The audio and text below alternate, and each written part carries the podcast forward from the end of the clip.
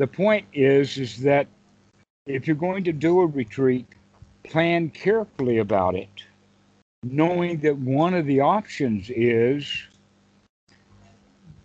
uh, some video recordings of some Dhamma talks from some retreat. They do that on Zoom a lot. And so I would say instead of just doing a Zoom call, just take the videos and go up out, out into the woods and listen to a video once a day for the for the Dharma talk. But other than that, practice the way you know how to practice.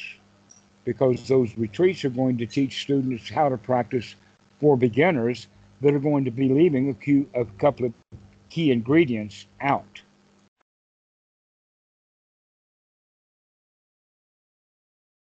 You had asked about uh, retreats. Do you have anything in specific that you mean by that? And by the way, it's good to see you again. Likewise, yeah. Um, kind of trying to keep it general, actually. Uh, leave it open for discussion. I think, I assume you have a different uh, perspective maybe than people are used to, with like, I don't know, like more hardcore, either Mahasi or Goenka retreats. I assume you might have a different perspective on that, and I'm kind of trying not to bring in any um, preconceived notions on that. Maybe right. to narrow it down, I can say like, like, how do you know when you're ready for a retreat? How long should you go for, and what should you do on the retreat? There's some general ideas. Oh, that's a completely different question. I thought you wanted me to trash retreats in general, which I'm really prepared to do. Whatever you'd like to do. I mean, please. but we could talk about what it is. Um, and, and in fact, if we understand the, the background, the nature of the retreats, where some of them have gotten it right and where some of them have gotten it wrong, that will help us getting into the second topic of you planning for your retreat. Okay, so let's topic. Let's uh, see if we can cover both of those things. And uh, um, the first way to talk about it is is that uh, we can use the word retreat correctly by understanding what the word itself means.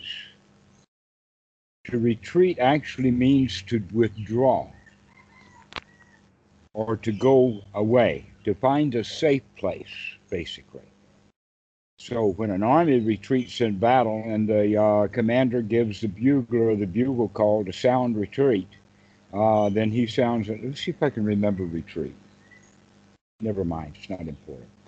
The whole whole point is that um, the idea of having a meditation retreat is designed then, or it should be designed, around getting out of the action and getting away from it all, finding a safe place. And that when the Buddha would uh, recommend that to students, he would say, go to the forest, to the foot of a tree, to an empty hut or a pile of straw, and sit down and not one of the items on any of the lists that he has, because that's in the Anapanasati Sutra, it's in 138. It's, I mean, it's just all over the place. That whole little phrasing of um, that, in fact, in in Sutra number 38, he, it's talked about in the sense that when someone gets in touch with the teachings of the Dhamma and runs across to Buddha, then they become inspired to practice. And so they they go about doing the things of changing the lifestyle, and then they go into retreat. They go in and into the forest, into a hut, into an empty hut, etc., like that. And so we're actually looking at the, the correct concept, but that the concept that we're talking about here is not the concept of going into the retreat. We're talking about the concept of doing a meditation retreat, completely different world. Right. At least for most people. Most people, they would think that they would want to go and retreat, and so they sign up and go to a meditation retreat. But there's a big difference. So, in that regard, um, one of the differences is that if you have a meditation retreat, you are basically boxing yourself into a format. And the reason that you're boxing yourself into a format is because you need a box one size fits all people in the in the meditation hall. and since almost all meditation retreats are done in such a way that many people don't get any value out of it, and so they only do one retreat. In fact, it's quite well known um, but I've got some inside information about it because I've got a friend who's on the inside at one of the Goenka centers where they uh-huh. where they actually keep this kind of data. If you do a Goenka retreat, you've got to fill out a form that that's put into a database. Okay. And the database shows that if people do a second retreat, it's in general seven years after they do a first retreat. That's a long time which means then that most of the people who are doing this retreat are new meditators, not a repeat audience. So this is not second grade. This is always the meditation retreat is always for first graders. Mm-hmm. It's always uh, number 101. You never get any further than that. That's in fact the reason why, after all those retreats that I did with Goenka, I finally left because I knew that there was something missing here. But I learned enough about Dhamma to know that he was missing something, and so I went off seeking it. Boy, did I get a load of it when I got to Thailand. But uh, that's a whole different story.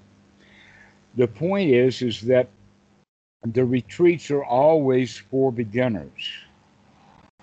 And yet, even then, they do not give all of the beginners the things they need to begin. It would be like uh, a, a student or an apprentice to a carpenter. And the carpenter would say, Okay, I'm going to train you to be a carpenter, but you got to spend 10 years with me with hammers and nails. And when you get really good at hammers and nails, we'll teach you how to do sawing. and that seems to be the way that the retreats are set up. So, so you're talking about Goenka in particular here? I'm talking about yeah. Goenka in particular, but I'm also talking about all of the systems that have made it to the West now, because all of the systems are based upon Goenka. Goenka was the was the door opener for the West, and there are, I guess, about a hundred retreat centers all over the place. Many of them in in the United States now. Yeah, um, there's a ton of them. So, uh, also the system of the Goenka comes out of Burma. And so uh, the Burmese system is very similar to the Goenka method. And, uh, and in fact, they've got a lot of similarities because they're both correct. so there's going to be a lot of similarities. Uh, the problem is, is that they're both missing some key ingredients, and they seem to both be missing the same key ingredient.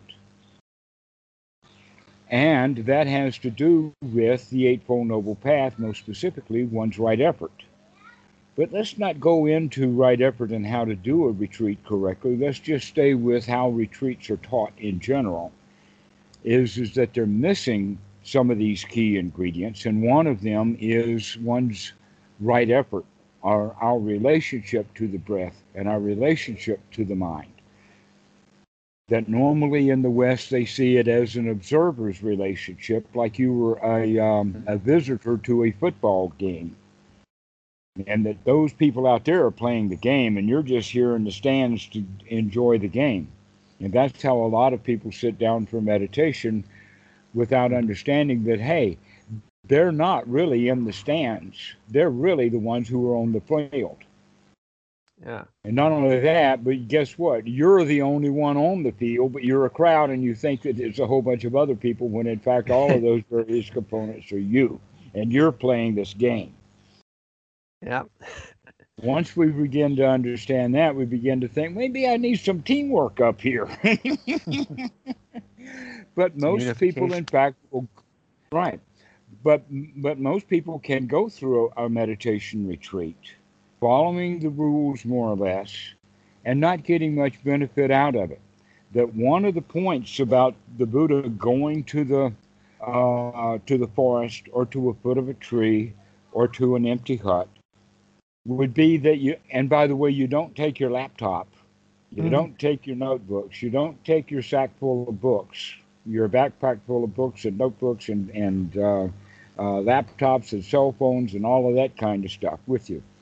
Because that's certainly true when they go into the retreats. In fact, many of the retreats actually have little bins where they try to keep it. They actually become policemen. They invite you to do a retreat and then they become police.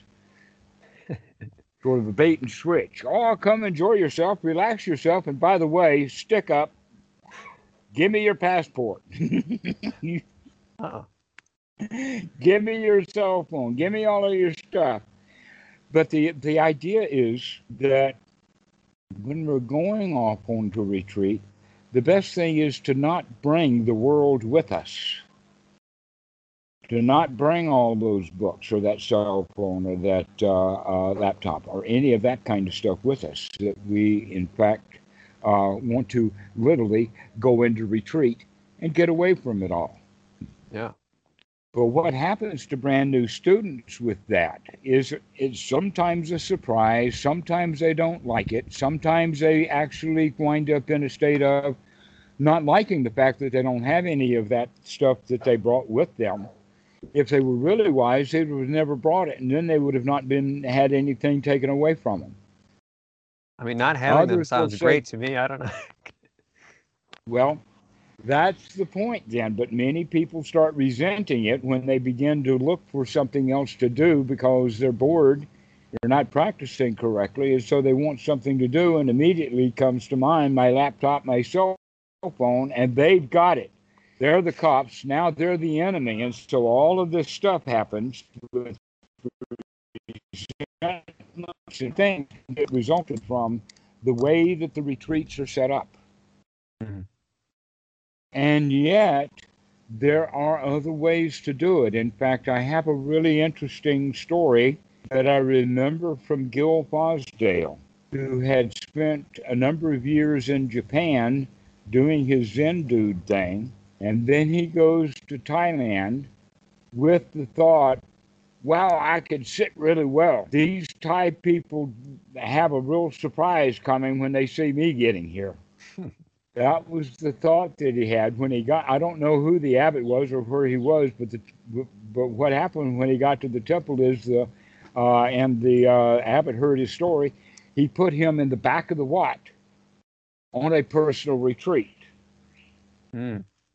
and then he would send envoys or whatever to to see after um, Gil, but that Gil was not able to sit up front with all of the other monks and everything showing off because it was time for him to go into retreat, according to the abbot. This is a much more interesting story.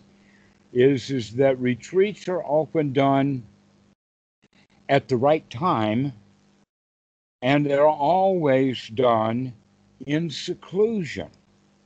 Now, the whole point of a meditation retreat is for everybody to come here and be in seclusion all at the same time. But in fact, nobody is in seclusion. The seclusion is false, it's fake. All of those kneecaps and all of those uh, uh, buns of hair are, are in that retreat. There they are. You're not secluded. Yeah. When they are not out of sight, they are not out of mind. We need to go and get really secluded from the world. And here we have the whole world coming into seclusion with us when we go on a retreat. Everyone pretending to be in seclusion.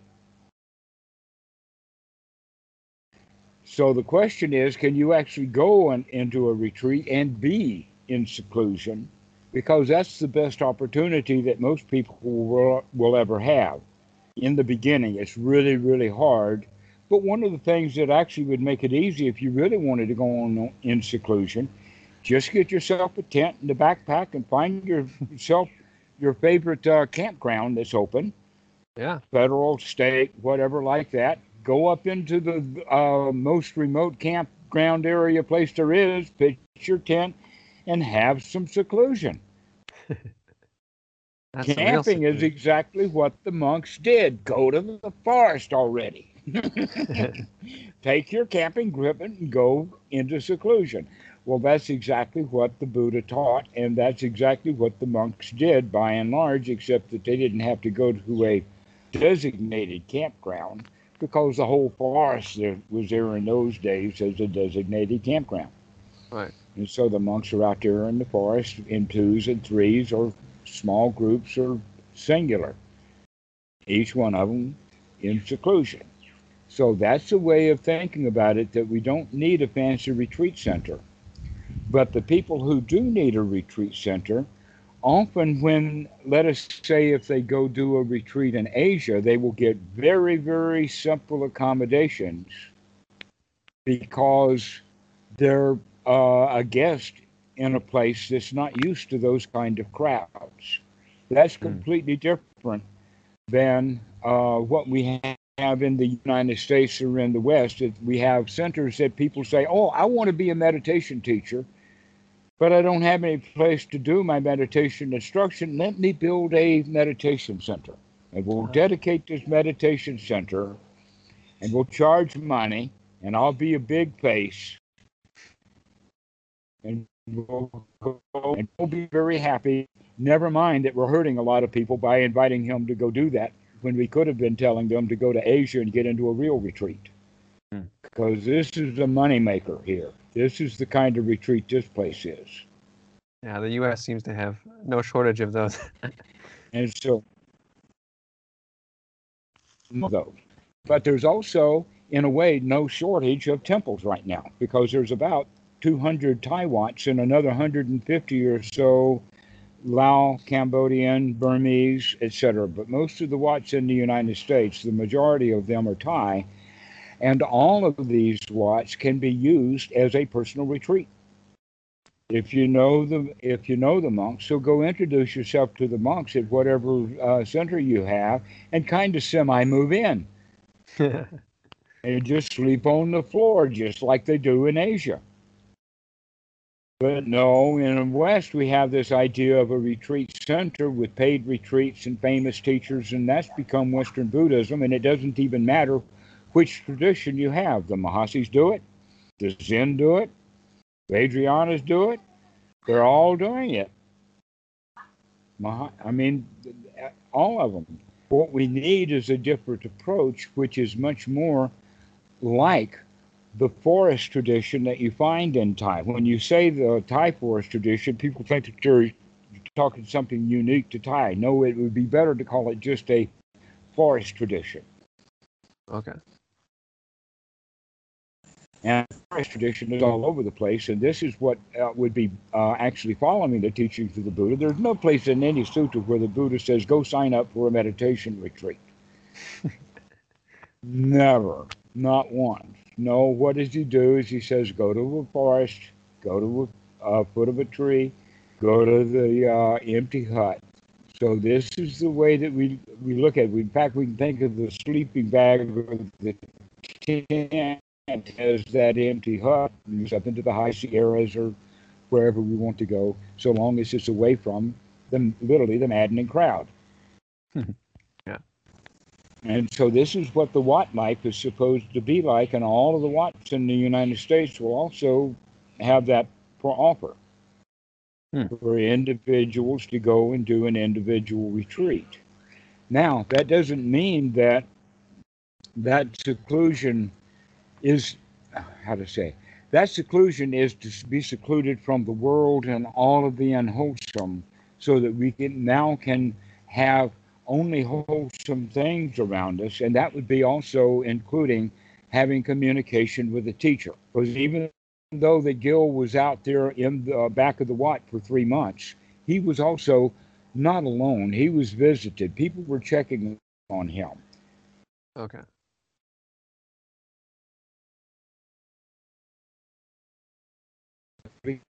how's it going? How's your practice? And, and, questions and things like that.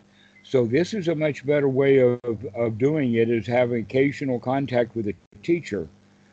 But that what retreats have become uh, were all based upon the Goenka model, which actually became, uh, he got it from U Ba Khin.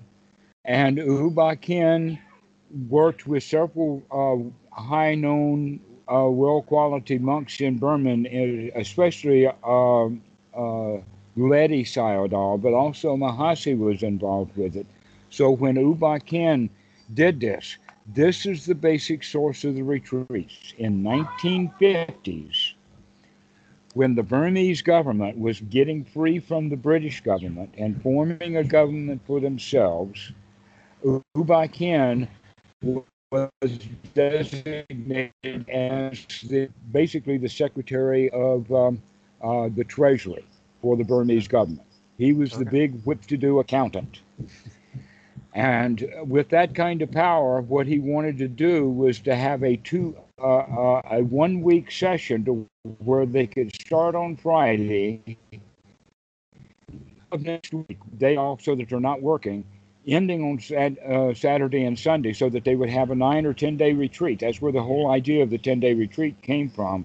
Was they show up on Friday and finish the following Monday morning and that this was a Burmese that was designed for people who were working in the new formed government. They thought that a meditation retreat would be good for the accountants. And so that's where this thing got started. Interesting. That's where it got started with the monks in Ba Khin as a layman, and he had many students, including Mother Sayama and Goenka and Joseph uh, uh, John John Campbell, many different students, who then started to bring this to the West. Then started Burma, and that's where they found Mahasi waiting for them. And so this is why the Mahasi method and the U Ba Khin method are kind of intermixed. They all come from Burma, and they all tend to be missing these key ingredients which is also tends to be missing in all of the meditation centers. And and way and uh, before I talk about it too much, let me go to psychology because psychology basically has. When I was a trained psychologist, it was kind of a joke that the underclassmen and the and the uh, uh, PhD candidates. It was also uh, all a snicker as a joke but it was really a profound, important point. And that was is that a psychotherapist dare not tell his client what's actually wrong with the client. Even though the psychologist has spent all of these years and all of this training trying to figure out what's going on with their clients, they dare not tell the client really what their problem is. Why? Why is the question? they might solve it. right. If they if they do solve the problem, goodbye. You're going to send me a final bill. but if the if the if the client does not agree with it, he'll say, "That's not who I am at all. You don't know what you're talking about. I'm out of here." okay, so the client, uh, the therapist risk losing the client. And they have this also happens with meditation. You would not want someone to come into a two week meditation and do what Sariputta did and be finished with it all. Now, would you? Not if you were running paid retreats at $2,000 a pop per person how many of those people do you want to actually get the point of what you're teaching here? As few as possible. But you, uh, that's the whole point. You see, is is that they want the repeat business, but the way that they set it up, making it so hard on students, they wind up not getting the repeat business anyway. That most of the retreats are still set up for the brand new beginner. And so, what you have, in fact, is all of these failures who don't go back and do a second retreat will come out with great lauds and Reddit and all the places of how marvelous that retreat was.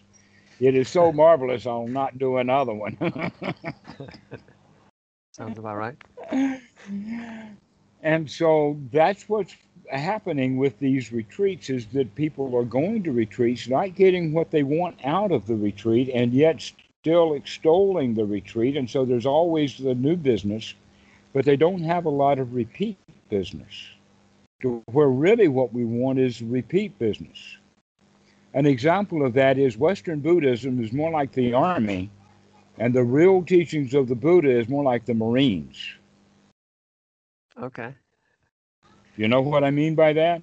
You might The have to army unpack that one for me. versus the Marine. Well, the army will take anybody as long as you qualify and you come. And basically, all you need is to be wearing long pants, and you're in.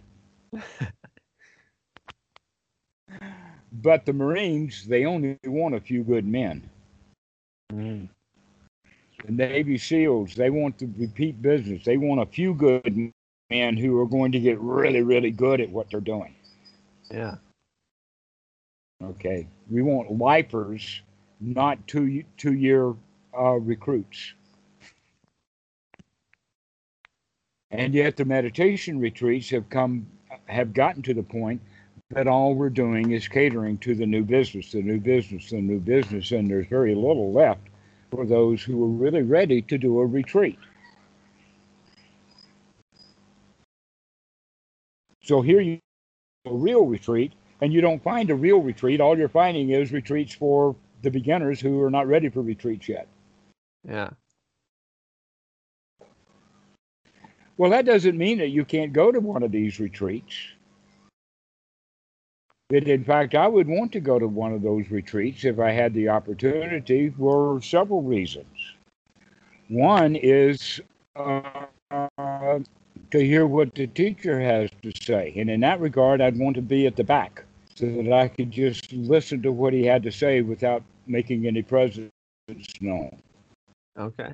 because I would know that if I sat up front and sat there on the first day two or three hours in a row while everybody else is gone on break just to make a point, then by doing that, I would actually change the teacher's teaching style Okay. because he would recognize that he had competition in the house. I know that for a fact because I've seen it by, by other seniors walking into some juniors' uh, teaching and literally just taking over by not saying a word, just sitting there. Wow.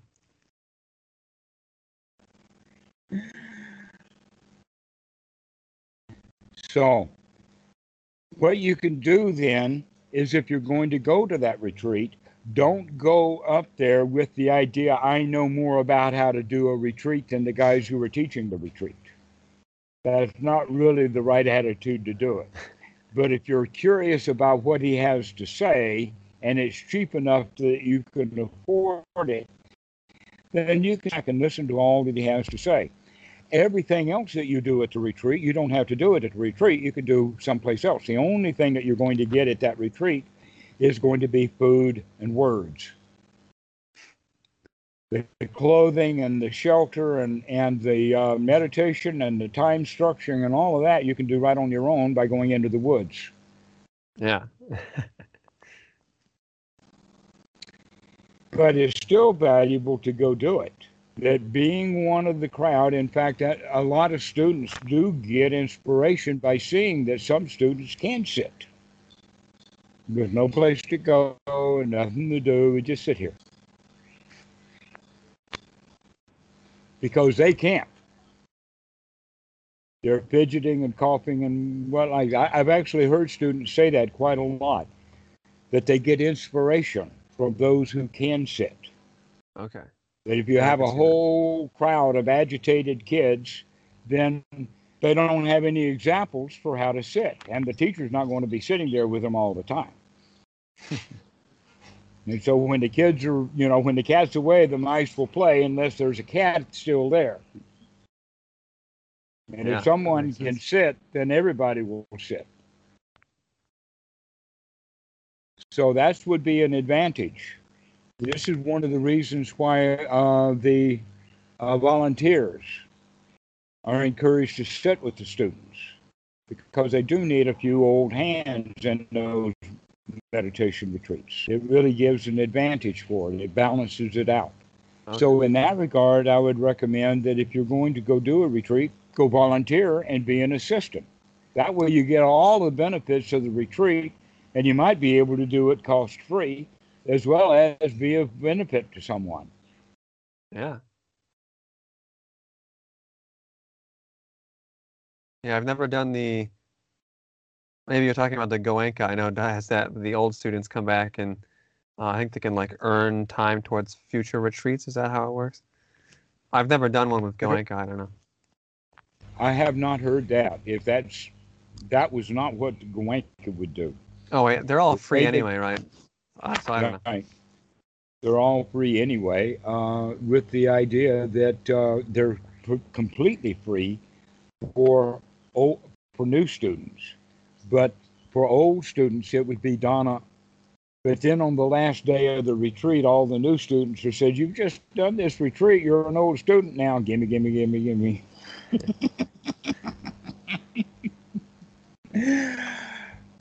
so that's part of the sales technique is, is that it's free for new students, but you become an old student while you're in the re- That's But even for the old students, it's still Dana.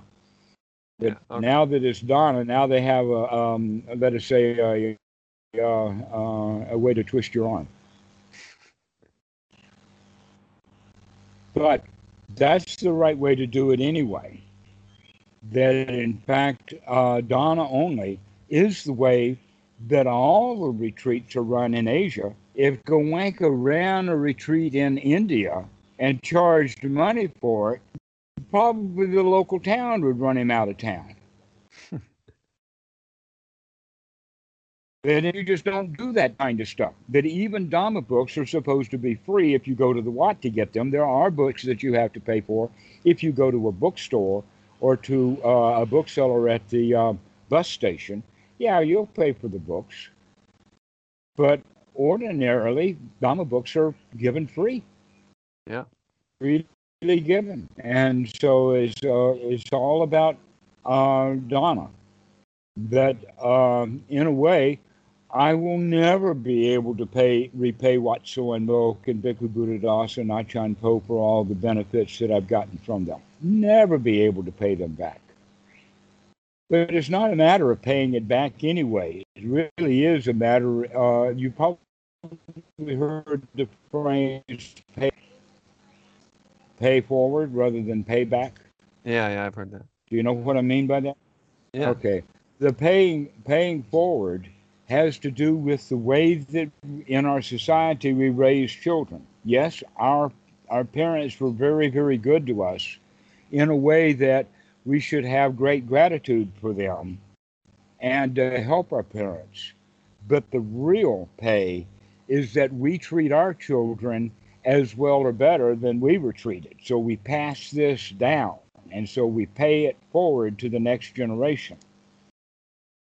That's how we do with the Dhamma. The payback is not paying back what Suan Mokkh or Bhikkhu Buddhadasa or Achan Po is paying the Dhamma forward, paying my dues, paying my debts, is paying it to you guys. Well, thank you for that. This, You're doing this an is my excellent job. Dhamma. That's not even the important part. but that I'm out there doing it. That's the important part. So, um, the giving or the paying forward, so that I'm not in debt to Bhikkhu Buddhadasa, Mm. because this is exactly what he would expect. Is is for the whole Dharma. No one could ever pay the Buddha back. But Sariputta didn't try to pay the Buddha back. He paid it forward by the next generation of students. So, if we can find a, uh, a location or a place, the Dana then is almost always received and paid back in Dhamma, not in dollars. Mm. That that's the way to look at it is, is so long as the individual in this particular moment can sustain this without money or without money from the Dhamma, then let's do that so that we can leave the Dhamma completely free. And this is the way that the Wats and temples in Asia have operated. That in fact, this is kind of a joke, but it's a standing joke. And that is the Westerner goes in and says, I want to make a donation. And somebody will says, there's a donation box in there. And they go and they hunt and they hunt and they hunt. and They can't find the donation box. because somebody just moved us around to the back of something or another. I've seen donation boxes behind the Buddha Rupa, one of the sacred places where nobody goes. That's pretty clever. yeah, it's like the, the donations are not important. Maybe he'll get so tired looking for the donation box that he's going to sit down and meditate.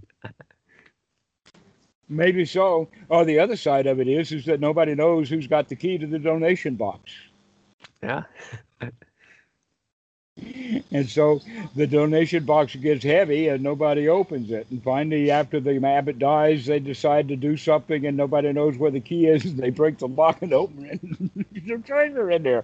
Over 15 years of donations and nobody's bothered to open the box. Well, that's partly because generally when a wat is built on land, the land is already owned. It was never a mortgage. And when buildings are built, they're always built with someone else's money so that there's never any ongoing expenses at the wat other than, for instance, running water and electricity would be about the only thing that they would have as a, as a payment. Because of that, they they don't think much about money. Money is not even an item on the list, but within the Western mentality, it's either pay as you play or it's donate instead. Yeah and that a lot of Westerners are complaining is is that there's a lot of freeloaders. There's a lot of freeloaders who, if I do a Dana only retreat, three or four, or half a dozen, or ten or more of them will be in that retreat. They won't make any payments at all. You know something? Those are your real Dharma dudes. Those are the ones you want to keep coming back and coming back and coming back for free to get the Dharma because they're the next generation's teachers. Yeah, but when we're operating it for the for the coin, when we want the money, then we don't want people in there who are freeloaders. We only want paying customers. But if we have a really genuinely open heart about that, then there will be those who can see that, who may have, in fact, money, who are willing to spend 10 times what the retreat would have cost. And so they'll donate for a free retreat $20,000 dollars to let the retreat run, and everybody goes free. That happens in in Thailand and in India. There's some money bags will come by and say, "Okay, I'm going to donate for this whole next retreat," and nobody has to have any generosity or donations or nothing. It's already paid for,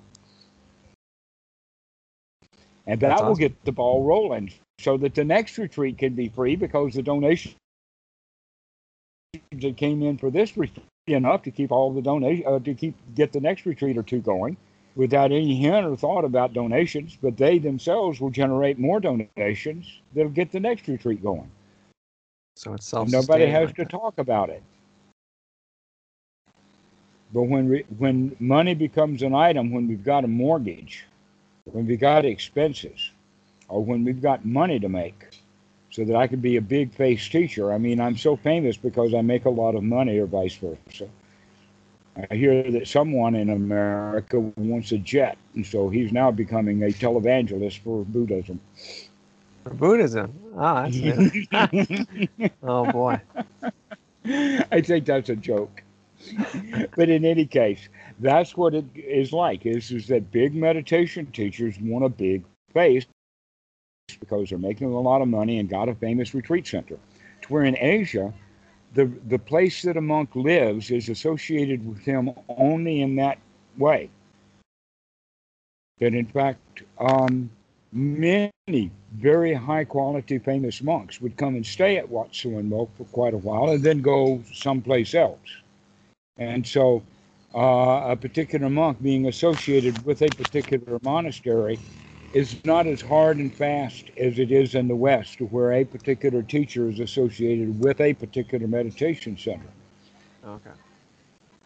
that there's like very much more of the centers and stuff like that. More traveling. Exactly. It has to do with the ownership of the center, to where nobody in Thailand uh, uh, actually owns any of the Wat property. Hmm all the land is actually owned and managed by um, a royal delegation called the Bureau of Religious Affairs. It's actually a loose translation. But the Bureau of, of Religious Affairs is actually on the board, or the Bureau is all monks. But they do have a staff of lay people who actually manage all of the, um, they keep track of all the ordinations, all the deaths, and all of the property ownership. Okay. So that people at the local Wat don't get into a fight over who's who or who owns what because neither one of them know, own it, and they both know that. That's not true in the United States. In fact, I came to understand with a situation with with Buddhists in uh, North Carolina court that about a third of all of the court cases in North Carolina right now is over who owns that old church property now that the church is closed. Who owns that property? Oh boy. So is it the the lay people in the U.S. who will like uh, put money in towards the Wat, or they put the money in in the past for the Wats here? That's actually happened, right? And so somebody will stand for the mortgage on the property that is now becoming the Wat property, but it's been built up. New hill buildings have been built. The property is evaluated and all, and the mortgage is paid off. And now that thousand dollars now winds up being worth seven hundred thousand dollars. And the guy who had his name on that mortgage, he wants he wants that seven hundred thousand, even though it was paid for by a whole group of people, and he mm. doesn't really own it, but on paper he owns it. And off to court they go. And guess what? In North Carolina, he almost always wins the case. Mm. And he owns the property. And so all the churchgoers have to go join and find another church building to have whether it's Buddhist or whatever, that's the U.S. style, never mind the religion. Where here in Thailand, it's different than that, but we're way off topic now. But that actually is enforceable in the sense of the retreats, too. That whoever owns the retreat property determines who's going to be the teacher there. And if the teacher is the one who owns the property, he's almost wedded himself to that property. And in that regard, he's not really a teacher, He's actually a retreat center manager who just happens to teach. But he becomes famous for being a teacher, but his real business is retreat center management.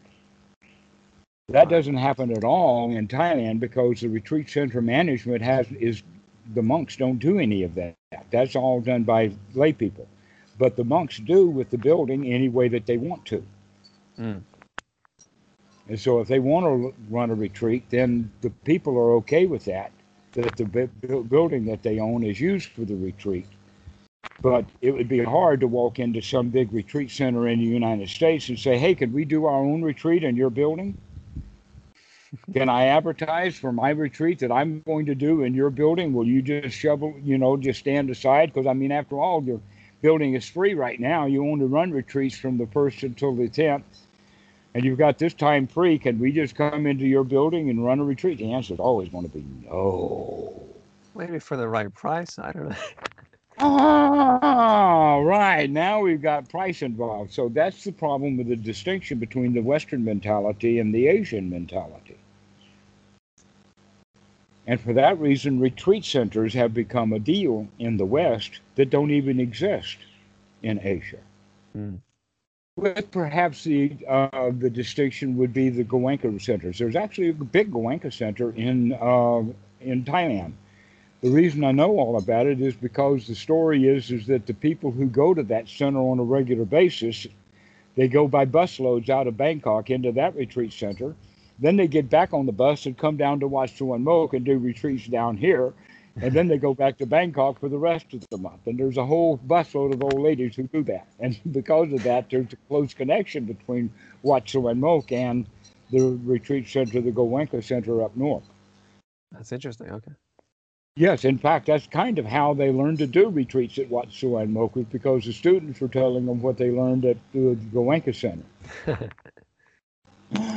but anyway, the point is, is that if you're going to do a retreat, plan carefully about it, knowing that one of the options is uh, some video recordings of some Dhamma talks from some retreat. They do that on Zoom a lot. And so I would say instead of just doing a Zoom call, just take the videos and go up out, out into the woods and listen to a video once a day for the for the Dharma talk. But other than that, practice the way you know how to practice.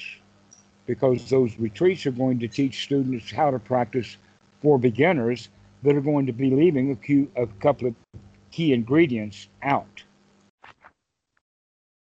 Okay, so let's finish up with this talk by talking about then those couple of ingredients that are left out of the retreats that should be in, in there.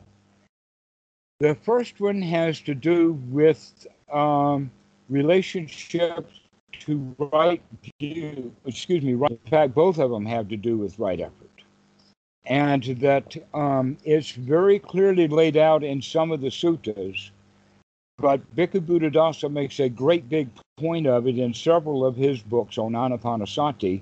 Every time that he teaches about Anapanasati, he makes this point about how to approach the breath.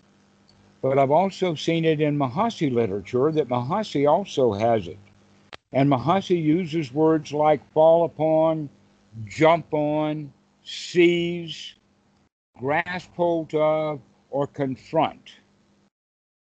This is the way that we should have a relationship with both the body and the mind in the beginning, and then do that with the feelings also. That whatever object of meditation that we have, we're not going to have an object of meditation the way that we would as an observer.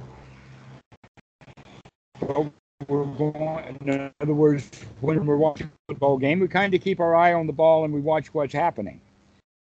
But in Anapanasati, we want to grab, we're not going to be sitting in the stands, we're going to take hold of it.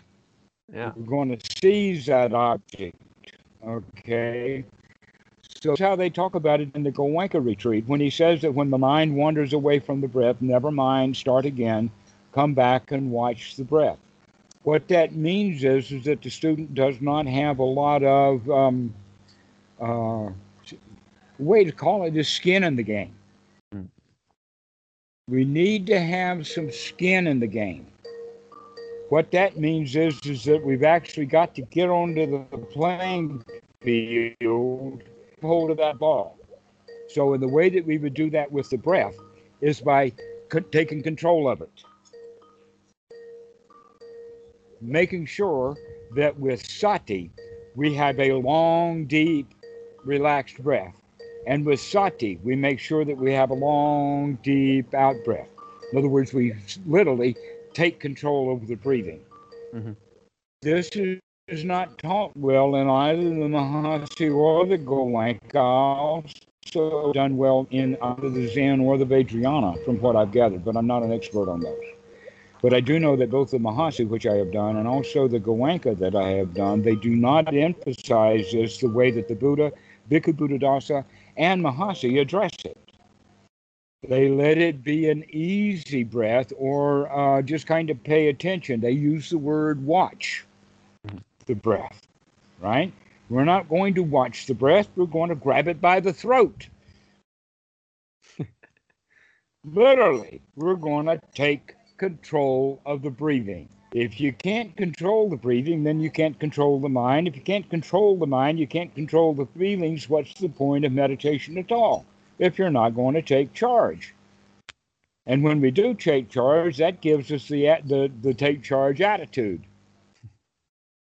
That yeah, I, I can another, do uh, this. Uh, there's another teacher who gave a lot of talks on jhana practice who talked about, um, without getting into too much detail, like basically controlling each breath. So you're purely paying attention to your entire body and trying to make each breath the one that will be the most enjoyable with the whole body experience.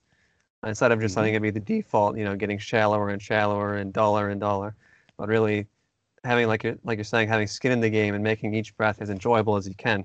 So you uh, that's that a very up. interesting pleasure. way of phrasing it, but I'm teaching exactly the same thing.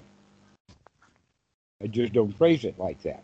But yeah, you have to really take control of the breathing, making that breath really pleasurable, allowing yourself to have pleasure. I mean, if you don't think that breathing is pleasurable, stop doing it for five minutes. So he's saying make it pleasurable, and I'm saying investigate the fact that it is actually pleasurable. You don't have to actually make it. You just realize that wow, this is really good stuff. This breathing. yeah. And so we begin to pay attention to it and begin to control it. And we do it with that concept of jumping on it or falling upon it, the way that thieves would fall upon a uh, victim. And so we want to jump on it. We want to seize it, to confront it, to control it. But then we also want to do that exactly the same thing with the mind. But in this case, instead of having long, slow, deep, healthy breaths, wholesome breathing, as opposed to shallow breath, now we're going to take it, we're going to have long, slow, deep, wholesome thoughts rather than shallow, unwholesome thoughts. Junk thoughts. Thoughts of places to go and things to do. When we see those kind of thoughts, we're going to seize hold of them with kind of the phrase, aha, I see you, Mara. Aha, I see you, junk thought. And to think I could have had fun instead. I'm thinking about going to the store when I could have been sitting here in bliss. I'm thinking about right going now. to the bank when I'm really enjoying myself here. Pardon? Yeah, why not have fun right now? Yeah, have fun right now. That's the whole point. So if you can go to do a retreat with that attitude of those two qualities, of seizing the mind to be here now and really enjoy it and enjoy the breath. And uh, in fact, a lot of retreats are set in, in rural settings anyway. So go take a walk in whatever nature spot that they've been able to manufacture or uh, locate in and be with nature. Go to the forest wherever it is. Yeah. And take your pleasure wherever it may be found. That's praised by the is to take pleasure wherever it may be found. So go to the retreat if that's what you have to do. Pay the fees, but pay them happily. If they take all your books, give them up happily and all of that so that you can maintain being in a good attitude. So on the first day of the retreat, when you arrive, arrive with the can-do attitude, because I've seen many people go into an uh, go into a retreat. Let us say um, in rebellion to mom. Mom hmm. doesn't want you to go do a retreat, but you go do it anyway. And so now you've got all of that anxiety and all this business with mom as you're going about doing what she doesn't want you to do. And that's not the right attitude to start a retreat. In fact, the, the only right, right attitude to start a retreat is the kind of attitude you want at the end of the retreat. Hot mm. diggity dog, this is great. That's the attitude you want to start with the retreat. That's the attitude you want to keep during the retreat. And that's how you want to end the retreat, is with that hot diggity dog, this is great stuff. Yeah, a great opportunity to practice. Yeah. And yet, very few people go into the retreat with that. Many go in with fear, with trepidation. Many of them start missing the items that were taken. They start thinking about how bad the retreat center managers are for not only stealing their money for the retreat fees, but now they're taking all their books and toys too. and so there's resentment that's built up. And these are all kinds of problems that people have to deal with that they wouldn't have to deal with at all in the meditation hall if they would come in with the right attitude, I'm here to not think about anything except having fun. yeah. Okay. And so the only distinction then between doing that in the woods is, is that you got when you're in the woods you got to feed yourself. And so that would be the way to look at the retreat is that's exactly what you're getting out of them because all of the other the uh, the opportunity for seclusion, the Dhamma, and the meditation hall, and all of that is of no value to you because you've got exactly the same thing out in the woods. The only thing that you don't have out in the woods is the grub. Yeah. So be, if you do go do the retreat, be extraordinarily grateful for getting that grub. Something you don't have to think about. Yeah. So let's finish off now. I think that we pretty well covered this topic that uh, go with uh, a, a completely open mind to whatever retreat that you're going to, knowing that the real point is is to get yourself away from the world completely, both with our objects, with the world itself, and with other people in the world, so that you can get really into seclusion enough to where now you can pull out that last vestige of the world, the the mind, the old sankara, the, all that old built up stuff, so that we could just literally be here now in a pleasant time. Yeah. Can I ask one final question before we wrap up? Sure. Absolutely. Yeah. So I haven't done a physical retreat. I did an online one. Um, but I assume with the physical retreats, they like have a schedule that they staple to the wall so everyone knows what they're doing, right? I'm get, mm-hmm. I'm wondering like if you're doing a self retreat or you're off in the woods somewhere, um, do you would you like make up a schedule or is it more like sit until you're tired of sitting and then walk and then walk until you're tired of walking and then try sitting. Is it that kind of attitude? I don't know what you would do like that. Um, let me answer the question this way: Do you need a retreat uh, schedule? No, not really. okay. Do retreat centers need a retreat schedule? Well, they seem to think so. I don't know. That's where the retreat schedule comes from. Is the fact that you've got to schedule getting up, you got to schedule the meditation hall, you got to schedule the uh, the lunch. So there's certain things throughout the day, breakfast, lunch if you've got both, uh, an evening get together. The Dhamma talks are scheduled. But when you're out on the retreat all by yourself, the only Dhamma talks you need to schedule is the one you're having right now. yeah. So you don't need a schedule when you're off on your own. The schedule is because you've got a crowd there. An example of that would be um, Does a student need a schedule? And then the next question is Does the school need a schedule? The answer is the school needs a schedule. And if the student is going to go to school, he's got to apply with the schedule. But if he's sitting at home, he doesn't need the school schedule. Mm-hmm.